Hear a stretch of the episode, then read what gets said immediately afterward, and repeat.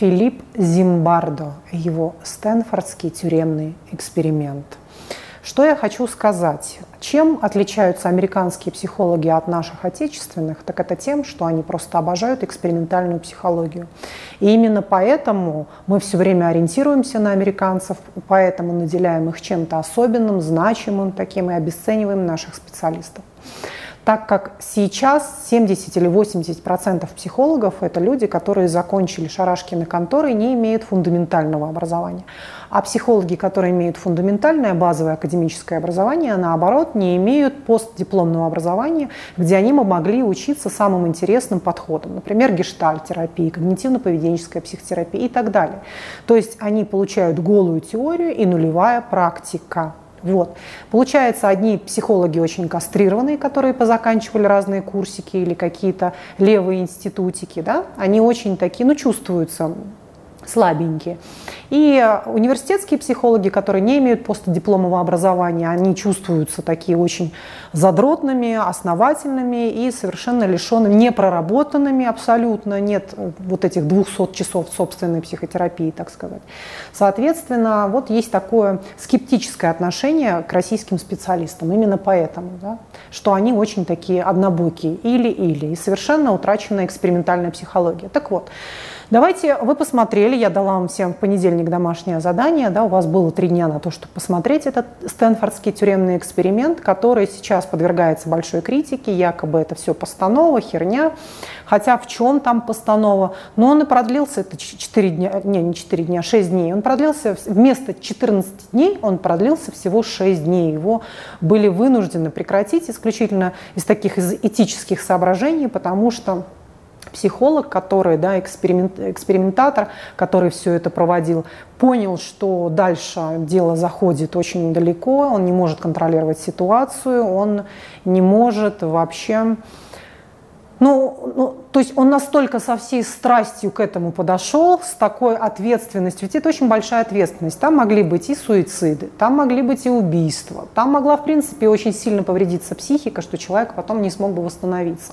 Дело уже доходило до того, что люди начали потихонечку заходить в психоз за какие-то 6, 6 казалось бы, дней. Да? Но мы видим с вами, ну, во-первых, давайте потихонечку, не будем спешить сейчас, как все начиналось.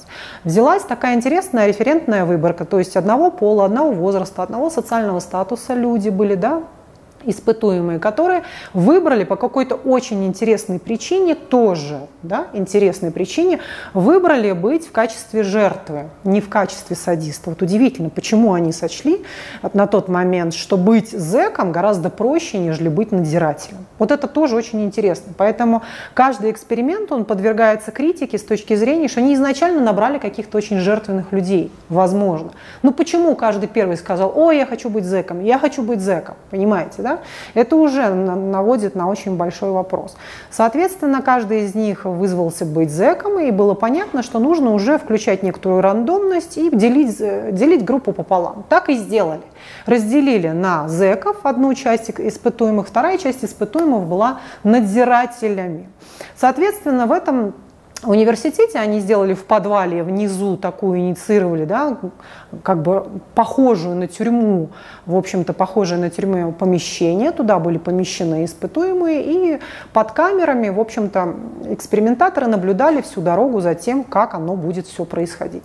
И что было замечено удивительным образом? Вообще было интересно, что какие были задачи поставлены. Посмотреть, как люди реагируют, да, как они себя ведут в условиях депривации, в условиях искусственно созданной тюрьмы, условиях, когда человек лишен самых таких базовых потребностей, когда он фрустрирован, то есть он не видит света Божьего, он не видит окна, он элементарно не может общаться с близкими, он не может покурить, он не может сделать все то, что он привык делать в своей обычной жизни.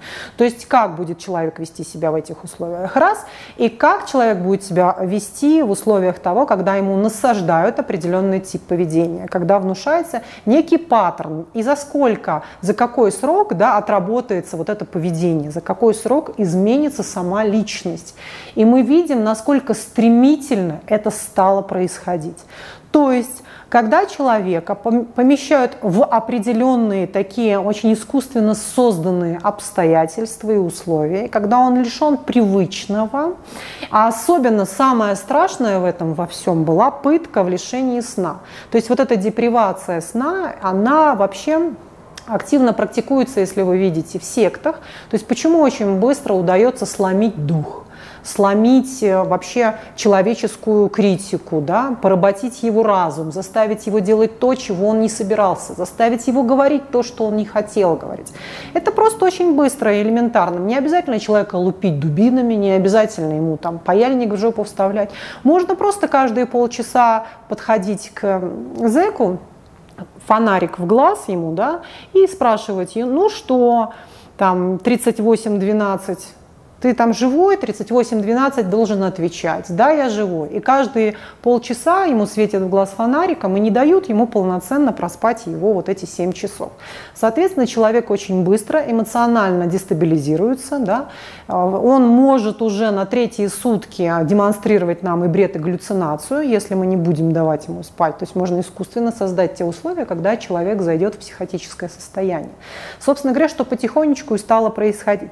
То есть началась такая такая лобильность. Мы видим, поднимаются истерика у одного, у второго, у третьего, да, а это именно даже не на пытках, когда они заставляли их отжиматься, когда они заставляли их там заправлять постель по 35 раз, да, когда они там еще что-то такое заставляли, а это главным образом идет от нехватки элементарного сна, то есть человек постоянно пребывает в очень сильном таком психоэмоциональном возбуждении, да, он в перевозбуждении и в дикой изможденности, истощенности, вот этой невероятной утом, утомленности, даже когда близкие их увидели, что, что с нашим сыном, что с моим ребенком. Он такое чувство, что он не спит. Да нет, нет, что он спит, спит, спит, да.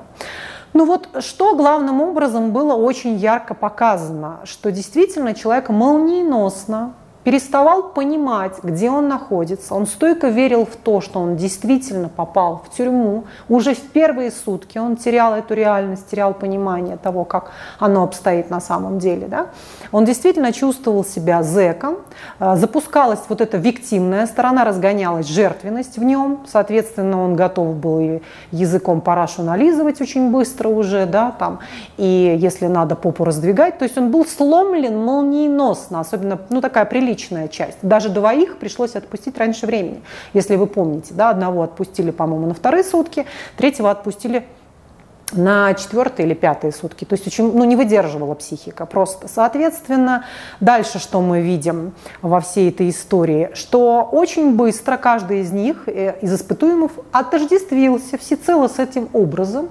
И, например, если зеки демонстрировали очень сильное яркое виктимное поведение, то, да, жертвенное поведение, то агрессоры молниеносно, да, вот эти надзиратели, ведь им никто не говорил, слушай, ты должен их пытать, ты не должен давать спать. В принципе, указаний как таковых не было.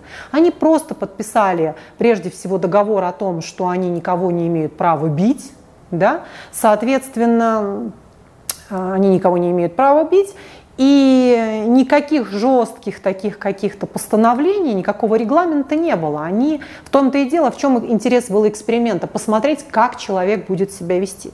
Так вот, большинство из них, большинство из этих надзирателей, что они демонстрировали нам? Они демонстрировали яркие садистические наклонности.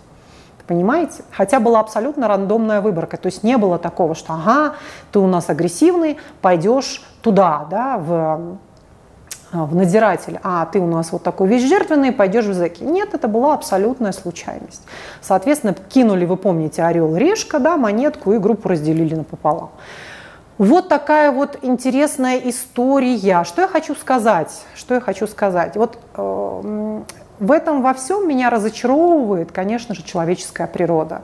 Более того, самого вот этого Филиппа, да, главного психолога, главного экспериментатора вот этого вот Стэнфордского тюремного эксперимента, она тоже очень печалила. И далее он пошел вообще, сменил ракурс вообще своей профессиональной деятельности в то, что изучал власть, изучал э, то, когда человек дорывается до этой власти. Что вот я даже могу сказать, вспоминая всех своих подруг, вспоминая своих каких-то, ну вот по всей жизни людей и анализируя вот как только у них появлялась а, лишняя денежка какая-то смешная, трехкопеечная, они молниеносно чувствовали эту власть и вели себя как выебистые бабы.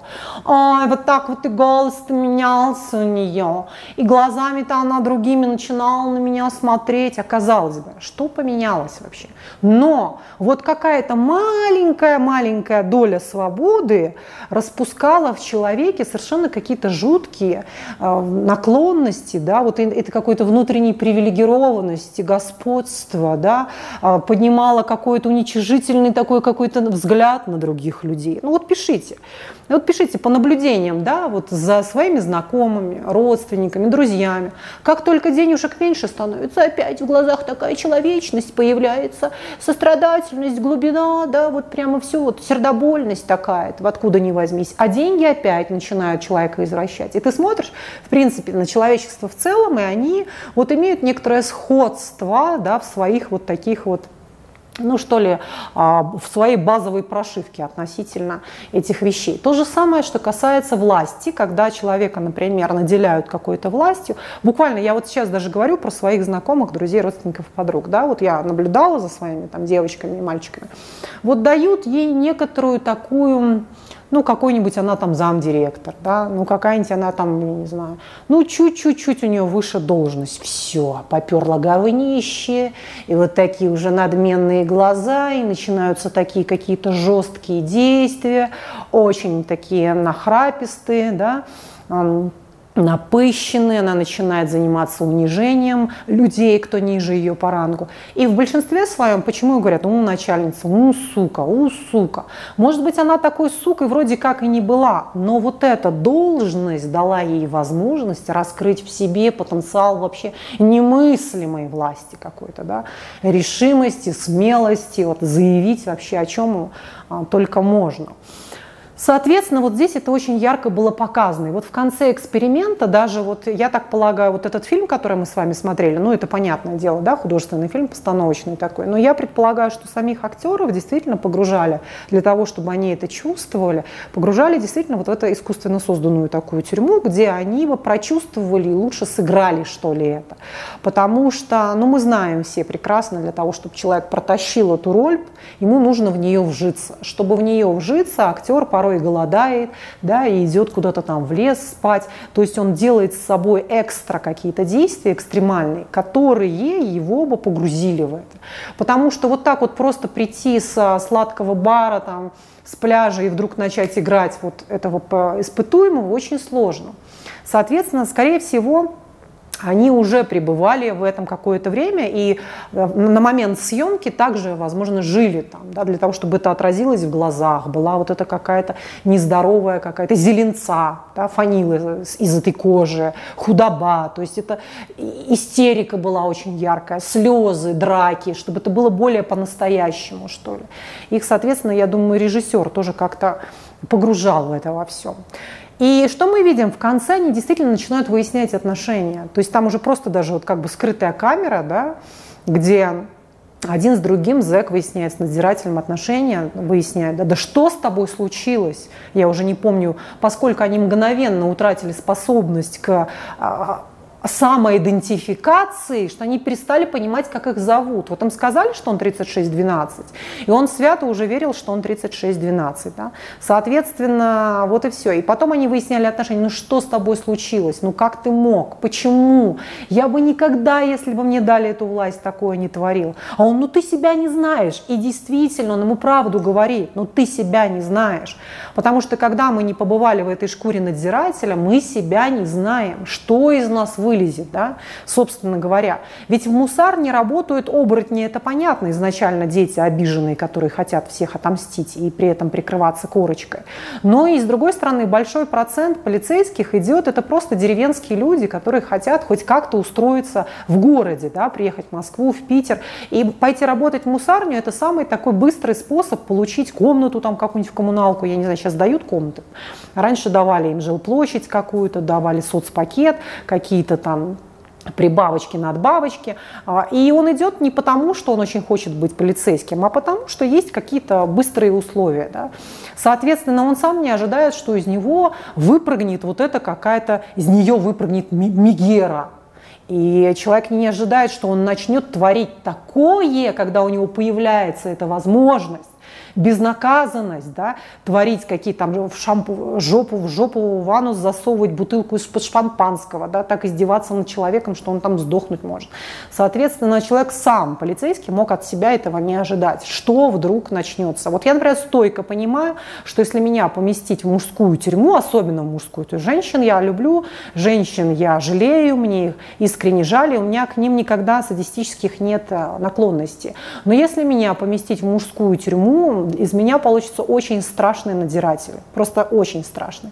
Соответственно, я прямо чувствую в себе вот эту какую-то отдельную садистичную такую субличность, которая жаждет вот этой крови, да, которая жаждет этой расправы.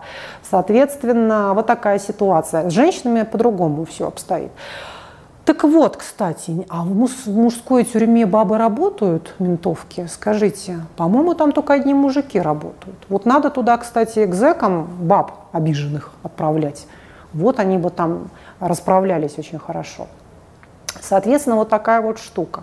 Что еще я хотела сказать? А, посмотрите, как прекрасно видно элемент газлайтинга, да, когда зэкам внушали, что они убили или что они совершили то или иное правонарушение. И вот это внушение очень сильное и мощное. Действительно, а, человек начинал сомневаться, он впадал в виновность, да, он какое-то время кричал «я не виноват, я не виноват, я не виноват». Но по итогу он буквально за считанные дни был сломлен он был сломлен и выползал оттуда вот именно с всеобъемлющим таким чувством вины, что да, именно он сделал то или иное вот вообще правонарушение. Очень интересно было. Вот прямо там настолько видны эти вещи были, как быстро можно да, заманипулировать человека, как быстро можно гвоздем ему вбить ту или иное, то или иное воспоминание. Вот также, например, когда надо было найти какого-нибудь там Чикатила, быстро находили какого-то левого чувачка, внушали, вбивали ему, и он э, вот в этих условиях жутких совершенно признавался в чем угодно. И он уже сам в это верил, что он это сделал. Правда? Вот. Что еще мы с вами упустили? Давайте посмотрим. Пишите, понравился ли вам этот Стэнфордский эксперимент, который, кстати, начался 14 августа, день моего дня рождения, да? 71 год это был, я еще тогда, правда, не родилась. Вот. А давайте поразбираем еще какие-нибудь интересные эксперименты. Вот видите, наши психологи все время ссылаются на западных, да? Один эксперимент, второй. А где наши эксперименты вообще? Почему мы постоянно говорим про американские эксперименты? Вот это я понимаю, одержимые люди, действительно болеющие своим делом. У нас, вот я вспоминаю своих преподавателей, но единичные случаи, когда действительно психолог жил всем сердцем, да, любил свое дело. Но это единичные случаи. В основном это просто так вот попивать чаек с коллегами, жопу свою просиживать, там стульчик свой пропердеть, э, тетрадочки поперекладывать. Эти студенты им не обосрались сто раз, поэтому это такая профанация, это просто ужас. Никакой любви нет к науке. Понятно, что психологию трудно считать наукой, да, она такая наука, которая держится на соплях, так она поэтому и держится на соплях, что нет вовлеченности никакой именно в сфере экспериментальной психологии. Так, что мы видим? Ну, изначально, во-первых, в принципе, их поставили в очень такое уничижительное, унизительное состояние, нацепили на них эти гондончики капроновые на голову, да, всем раздали бабские какие-то э, сорочки, то есть изначально называли их телками, бабами, то есть погрузили сразу вот в такое какое-то унижение. И э, что тоже было удивительно, да, вы хотите досрочное освобождение, ну, там, 42-12, вы хотите досрочное освобождение? Да, да, хочу. Но как вы, что вы скажете? Вот вы пробыли тут в тюрьме. Да, я очень исправился, я очень исправился. И вот эти надзиратели, они хотели как для меня как лучше. Они вот, в общем-то, старались. То есть насколько было интересно наблюдать за человеком, во что он верит, как он верит, да, и так далее.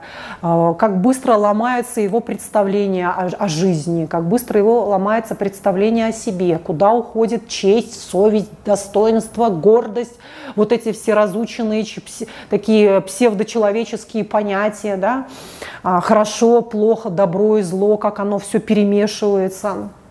а, как быстро поработилась воля, как быстро поработилась какая-то собственная такая, ну что ли, вообще кто я есть, человечность, да, там, допустим, встань, заяви о себе, да, и в морду, скажи, там, не буду. Ну вот мы видели, были какие-то бунты, были какие-то там побеги даже, да, то есть настолько это все серьезно воспринималось. Честно говоря, вот в 2018 году начали расследование в этом Стэнфордском университете, что это все вообще псевдохерня какая-то была, это все было не в заправду, какая-то хреновая постанова и так далее. Да понятно, него эксперимент этот не удался. По большому счету, то, вот то, что он хотел, у него это не получилось. Но, в принципе, за 6 дней так было понятно, к чему и куда все это ведет не было особой необходимости держать их как бы 14 дней.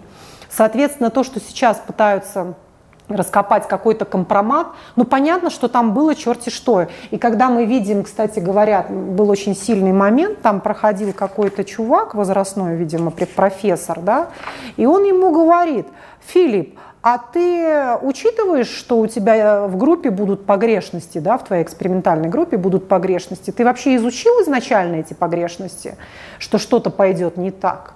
А Филипп такой, да ты что, все пойдет круто, все пойдет так, да? Но тот был старый, в общем, закалки профессор, он понимал, что будет все иначе, да?